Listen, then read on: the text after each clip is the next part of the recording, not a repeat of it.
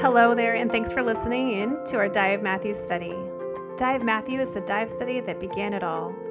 Throughout February of 2019, lives were changed and the scriptures came alive to a group of about 50 people as they dove into the book of Matthew, all 28 chapters in 28 days. It moved at a fast clip, but even with that rigorous pace, it became clear that it was worth pursuing an ongoing ministry based on these studies. This is how Dive Collective began. Our new dive studies will be formatted differently, but the process of inductive study remains the same. So, as you listen through the book of Matthew, know that we are waiting to welcome you into our current live dive studies where we engage with our Bible study members and dive in at a manageable pace for study. You can find everything you need to know at divecollective.org under our Studies tab. Enjoy your time in Dive Matthew, and we hope you'll join us in real time soon. So, welcome to Dive Matthew, where we're going to be doing 28 chapters of Matthew in 28 days. For the first study, you're going to want to download our dive guide at www.divecollective.org in our shop under free downloads. Dive studies are our version of inductive Bible study. This particular study of Matthew was the first one we did back in 2019. I hosted that dive guide in a different format on a different website at the time, but now if you want to join in and see how to do a dive study before committing to join us live, you'll want to go ahead and go to divecollective.org to download and get started. So, we're going to go ahead and read through the eighth chapter of Matthew. If you'd like to skip ahead because you've already read the chapter, you can go ahead and do that now. You're going to want to join back in at approximately the five minute mark. When he came down from the mountain, large crowds followed him. Right away, a man with leprosy came up and knelt before him, saying, Lord, if you are willing, you can make me clean. Reaching out his hand, Jesus touched him, saying, I am willing, be made clean. Immediately his leprosy was cleansed. Then Jesus told him, See that you don't tell anyone, but go, show yourself to the priest, and offer the gift that Moses commanded as a testimony to them. When he entered Capernaum, a centurion came to him, pleading with him, Lord, my servant's lying at home paralyzed, in terrible agony. He said to him, Am I to come and heal him? Lord, the centurion replied, I am not worthy to have you come under my roof but just say the word, and my servant will be healed. For I too am a man under authority, having soldiers under my command. I say this to one, Go, and he goes, and to another, Come, and he comes, and to my servant, Do this, and he does it. Hearing this, Jesus was amazed and said to those following him, Truly I tell you, I have not found anyone in Israel with so great a faith. I tell you that many will come from east and west to share the banquet with Abraham, Isaac, and Jacob in the kingdom of heaven. But the sons of the kingdom will be thrown into the outer darkness, where there will be weeping and gnashing of teeth. Then Jesus told the centurion, Go, as you have believed, let it be done for you. And his servant was healed at that very moment. Jesus went into Peter's house and saw his mother in law lying in bed with a fever. So he touched her hand, and the fever left her. Then she got up and began to serve him. When evening came, they brought to him many who were demon possessed. He drove out the spirits with a word and healed all who were sick, so that what was spoken through the prophet Isaiah might be fulfilled. He himself took our weaknesses and carried our diseases.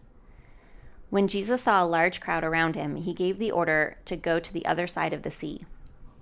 A scribe approached him and said, Teacher, I will follow you wherever you go. Jesus told him, Foxes have dens and birds of the sky have nests, but the Son of Man has no place to lay his head. Lord, another of his disciples said, First let me go bury my father. But Jesus told him, Follow me and let the dead bury their own dead. As he got into the boat, his disciples followed him. Suddenly, a violent storm arose on the sea, so that the boat was being swamped by the waves. But Jesus kept sleeping. So the disciples came and woke him up, saying, Lord, save us, we're, gonna, we're going to die. He said to them, Why are you afraid, you of little faith? Then he got up and rebuked the winds and the sea, and there was a great calm. The men were amazed and asked, What kind of man is this? Even the winds and the sea obey him. When he had come to the other side, to the region of the Gadarenes, two demon possessed men met him as they came out of the tomb. They were so violent that no one could pass that way. Suddenly they shouted, What do you have to do with us, Son of God? Have you come here to torment us before the time? A long way off from them, a large herd of pigs was feeding. If you drive us out, the demons begged him, send us into the herd of pigs. Go, he told them. So when they had come out, they entered the pigs, and the whole herd rushed down the steep bank into the sea and perished in the water. Then the men who tended them fled. They went into the city and reported everything, especially what had happened to those who were demon possessed. At that, the whole town went out to meet Jesus. When they saw him, they begged him to leave their region. Again, there's a lot happening in chapter 8. I have 13 observations for the very first part of chapter 8, and then I have 16 observations for verses 14 through 34. I'm not going to share all of the ones that I have for the first study, but some of those do kind of flow into what I'm going to be talking about in the second part. So, the things that I observed were the different ways that Jesus heals. It seems there's an intentional contrast between the leper who he touches, which this is interpretation, but by itself would have been shocking for Jesus, a Jew, to reach out and touch a leper. Mm-hmm. The next part is him healing a centurion. He doesn't have to go anywhere. He can heal him without touching him and from a long way off.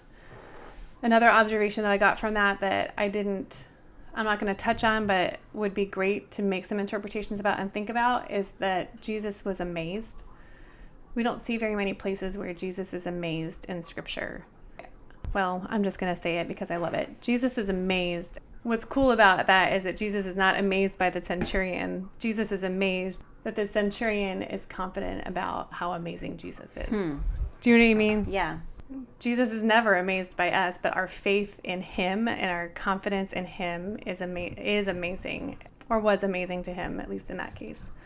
So he touches a leper, then he heals from a long way off, then he comes back and he heals Peter's mother-in-law. Mm-hmm Another observation is that immediately after she was healed, she gets up and begins to serve. We have Jesus responding to the man who wants to follow him that he has no place to go, and then to another man who says, I want to follow you, but first let me go bury my dead. And Jesus says, Let the dead bury their dead. And we actually alluded that into a, in a previous episode. Okay, so we go from Jesus healing a leper by touching him to Jesus healing the centurion's daughter servant, servant, from a long way off. And then we have Jesus healing his mother in law. Again, we, by touching her. Again, by touching her. And then we go to him calming the sea. Then we go to him healing a demon possessed man.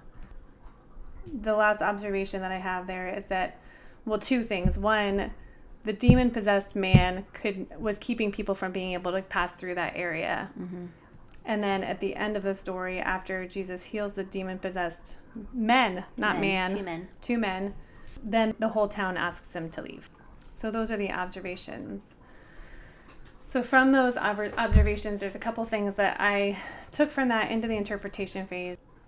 The part where Jesus heals Peter's mother in law brings up a lot of things for me about what we had talked about before that when we are called to go, we are to just go. Mm-hmm. Did Peter even know she was sick? Peter clearly doesn't, Peter doesn't ask Jesus to heal her. Jesus no. just goes in there and notices that she's sick. Yes. Yeah. So it's almost like Peter was about Jesus's business, doing following Jesus closely and was he even aware of what was going on at home and did what was going on at home even matter to right. him because he it, was so focused on following Jesus? Yeah. And again, we're going back to that part where you just the next the next thing is whatever Jesus calls you to next. Regardless of what's going on at home or what's going on anywhere else, there's so many distractions or things that could keep us from following hard after Jesus. Mm-hmm. And yet that's what he calls us to. And immediately after he heals the mother-in-law, she gets up and she serves him. Mm-hmm. That's that's what you do. You get up and you follow Jesus. Mm-hmm. And so then we go then to that next portion again where the guy wants to bury his dead and Jesus is like no, you shouldn't be focused on anything except what I'm calling you to mm-hmm. next. And then the same thing for the other guy that wants to follow him, and Jesus says, "I'm not, I'm not going anywhere. Like I have right, no I don't place. have a place specific yes. place to go. Yeah, yeah. Don't think that you're like there that you're just going to go someplace with me and we're going to land somewhere. You're right. following me to wherever. Right. And every day it's going to, to be end. different. Yeah. Yes. To the end. I like that. So that was my interpretation from just that portion. It was, and again, it made me think of Philip and how he. I love Philip had Philip's story when he ministers to the Ethiopian, and then he baptizes them, and then he disappears mm-hmm. and ends mm-hmm. up somewhere else.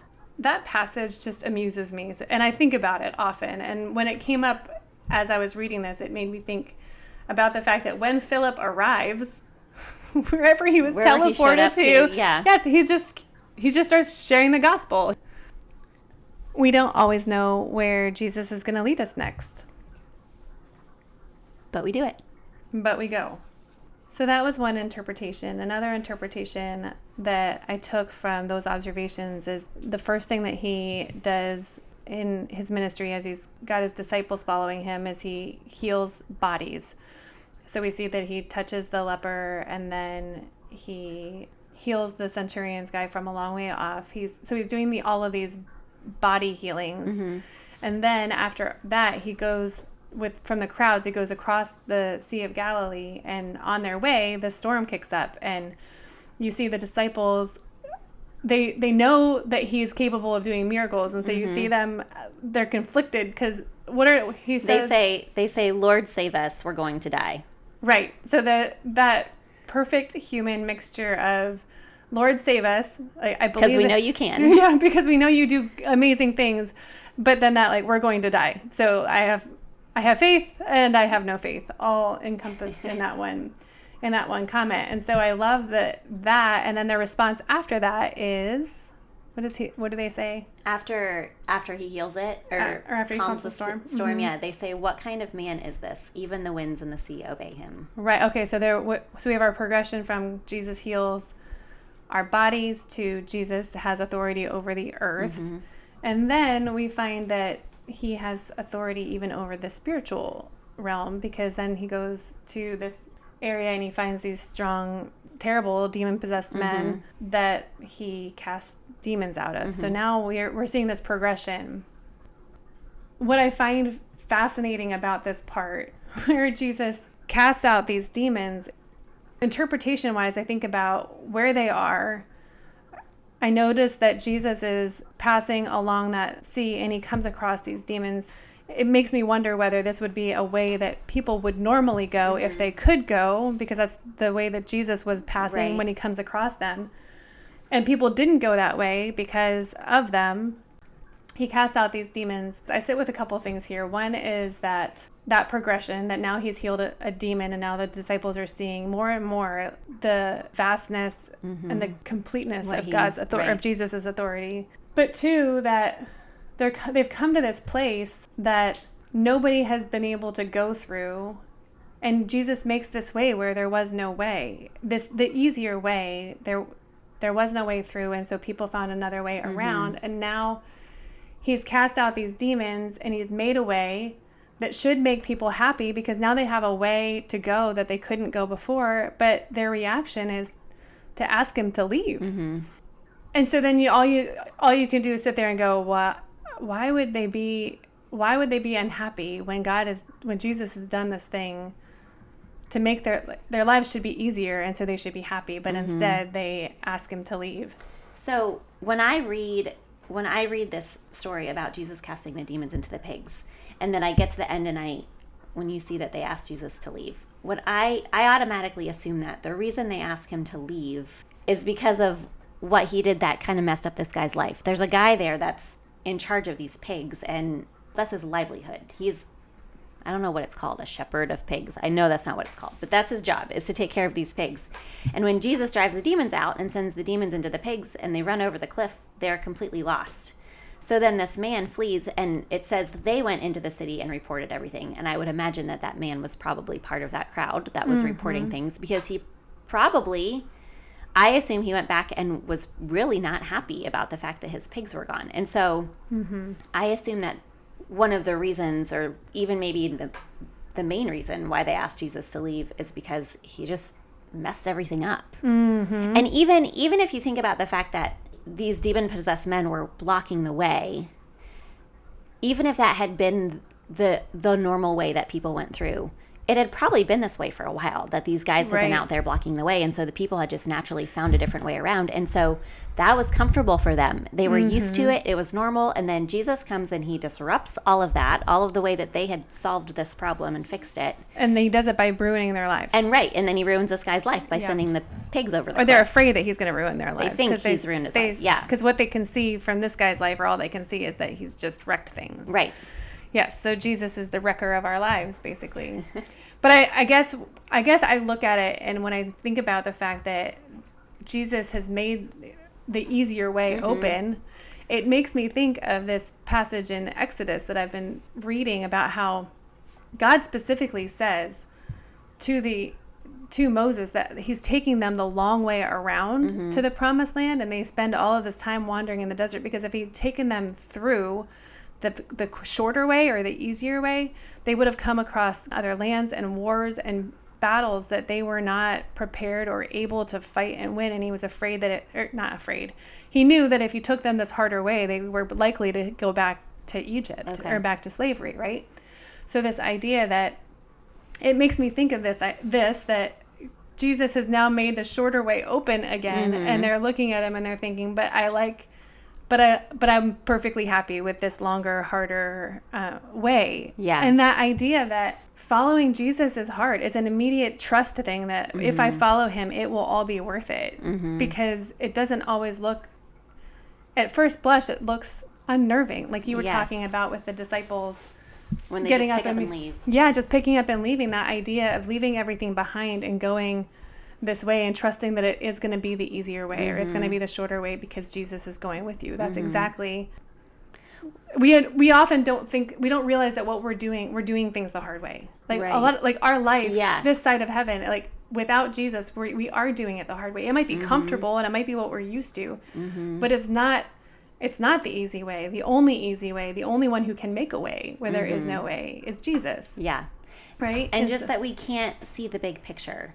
That when we, like this guy was so upset about his pigs because he couldn't see that God was, he couldn't see the way that Jesus made because he was just so upset about the pigs. Yes. So, how we get caught up in just the things that, the things of this world that matter because we are, we are, we live here, Planted right? here. Mm-hmm. Right. So, yes, planted here. But we sometimes see those things in such a bigger picture than we see the spiritual things. Like you were saying when when Jesus tells the disciples to come follow me and they just pick up and follow him.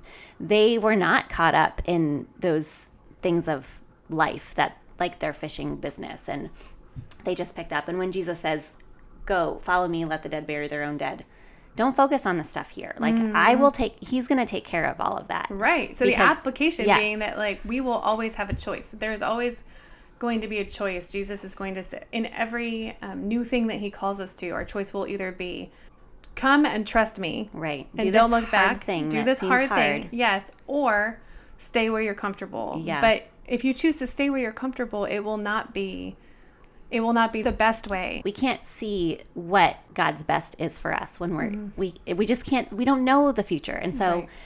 God's we can miss what he has for us because we get so stuck in where we are. And sometimes too, I think I have to remind myself often often too that God's best for me does not necessarily mean that my life is going to be a cakewalk. Sometimes I assume that whatever God's path is or whatever his plan is for me, if it's the best, then it's probably also going to be the easiest. No. Yeah. And if you Right. Like I about it- assume that in my human mind, but that's not how it works. Right. And because if you were to go to come up to that place where those demon possessed men were without Jesus was obviously not the easier way. Right. And It to go up so to that violent, no one could pass. Yes, and to go up to that demon possessed land with Jesus, I'm sure was still terrifying right. before you found out that Jesus was going to make a way. Right. You know, when you go anything that Jesus calls us to, we still we still encounter those things that look like they are going to be unbearable mm-hmm. and unovercomable. Mm-hmm. Yeah. Or just miserable. Like just not good. Yes. Or yeah. Yes, or just miserable, which you know, you think about the Israelites when they do go into battle, they only go and succeed because God is with them and Mm-hmm. goes before them. All of that would have looked t- terrible and it would have been miserable, Right. bloody and Right. nasty. It's certainly not easy. It's sometimes gory and ugly. And Mm-hmm. Yeah. Anyway, Yeah. And he's in the midst of them when he takes them around the long way. Mm-hmm. He takes them a lot. Even the Israelites, he does take them the wrong way. Right. He's still way. his hand is still in that. He's with them. Yes. So I feel like this is super applicable to my story. It remind it just makes me think of the past twelve years of my life. Probably most of you don't know. My husband is a chaplain with the Navy, and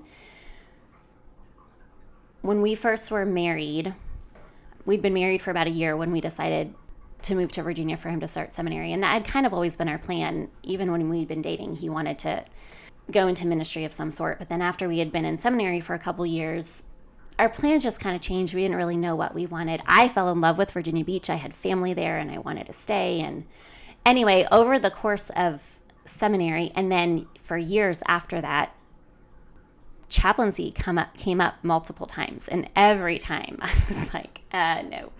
Never in a million years. We were we we don't come from military families. I i had no exposure to that life other than living in virginia beach and having tons of friends who were picking up and leaving all the time. And and i loved virginia beach and i wanted to stay. And so just thinking about how god i spent a lot of years and not even angrily or i mean i just every time it would come up i just would kind of be like that's stupid. Like mm-hmm. no that is not our plan. Why are people telling us to do this? Like mm-hmm.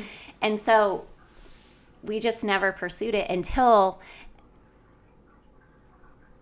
until we did. And when we did it was for a lot of reasons but it's so easy for me to look back now now that i'm here where i am and my husband is in the Navy as a chaplain, and it's it's easy for me to look back and see God's hand in all of that, mm-hmm. and and know that while I while I feel like we maybe took the long way around, mostly yes. because I think Isaac probably would have jumped in a lot sooner than I did, but it feels like we took the long way around because I was just saying no way, no way.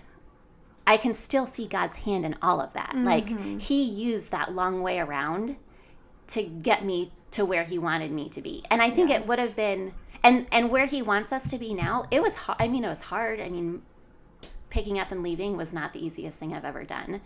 But it has been so good. Like i can't mm-hmm. even imagine a different life for us now. And so i think that had we jumped in with both feet when it first came up that would have probably been the easy way. And we would have maybe even had in some ways those years would have been easier maybe. But at the same time I know that God's hand was in all of that. And so right. while we we kind of chose on to to take the long way around, he still was able to use that to prepare us that whole yes. time. Like I look back now and I'm like, "Oh, it kind of all makes sense now." Right. So which is where this is that that hard like yes, I want this to be a, le- a learning moment that I learn. I want I want to know now that when God calls me to something, I cannot be afraid. I can just leave yes. immediately and yes. trust that whatever it is is going to be the best way, yep. the easier way, the whatever way, because He's going with me. Yeah. But at the same time, to not look back, there's going to be lots of times that I don't go immediately. Yep. Or at least I can look back and see many times where there were, but certainly it's not unredeemed. Like no. all of that time gets it's not necessarily that you were even being disobedient. It no. was that learning process. Yes. So there's nothing necessarily wrong with not having gone immediately. Right. It's not necessarily that you went the long way. Right. Except that God was leading you the long yes, way. Right. That's how it feels. Too? Right. And looking back on it now, like I said before, if we had jumped in at the very beginning, that maybe would have been the shorter, easier path. But I don't, ha- could I go back and do that over again? I don't think I would make a different choice because now I can see all along the way. It's terrifying to think if we had done it right off the bat. I feel like I can look back and see God preparing us for yes. what He had for us all along the way. And like you said too, it's also just another way that He has proven Himself to me that mm-hmm. He's trustworthy. Yes, so that when he does yes. open a new way. Mm-hmm. Now I mean when you look at bringing it back to the scripture where to chapter 8 where we're coming from, when we are those people where we see God do this crazy thing that looks like it could ruin our lives, mm-hmm. we go, no, I know my God. Right. I've seen him do right. this and now I know that I can I see this open way yes. and I'm going to walk through it yeah. because he's he's made a way where yeah. there was no way. And it might look completely different than what I had ever imagined mm-hmm. it would look mm-hmm. like, but yeah. I can trust that it's his best. Right. So it's, a, it's, it's there's almost a maturing that happens yeah. when you become the kind of people that can go, no, I'm going to take the new way. Yeah. Thanks. Yeah. As opposed to I'm the young one that you have to lead the mm-hmm. long way. Thanks for listening to this episode of Dive Matthew. If you enjoyed our version of inductive Bible study and want to join our community of people all working on the same book of the Bible together, come check us out at divecollective.org and sign up for one of our current live dive studies. We believe you'll find a welcoming community, one where you'll be challenged, inspired, and uplifted. Come and see.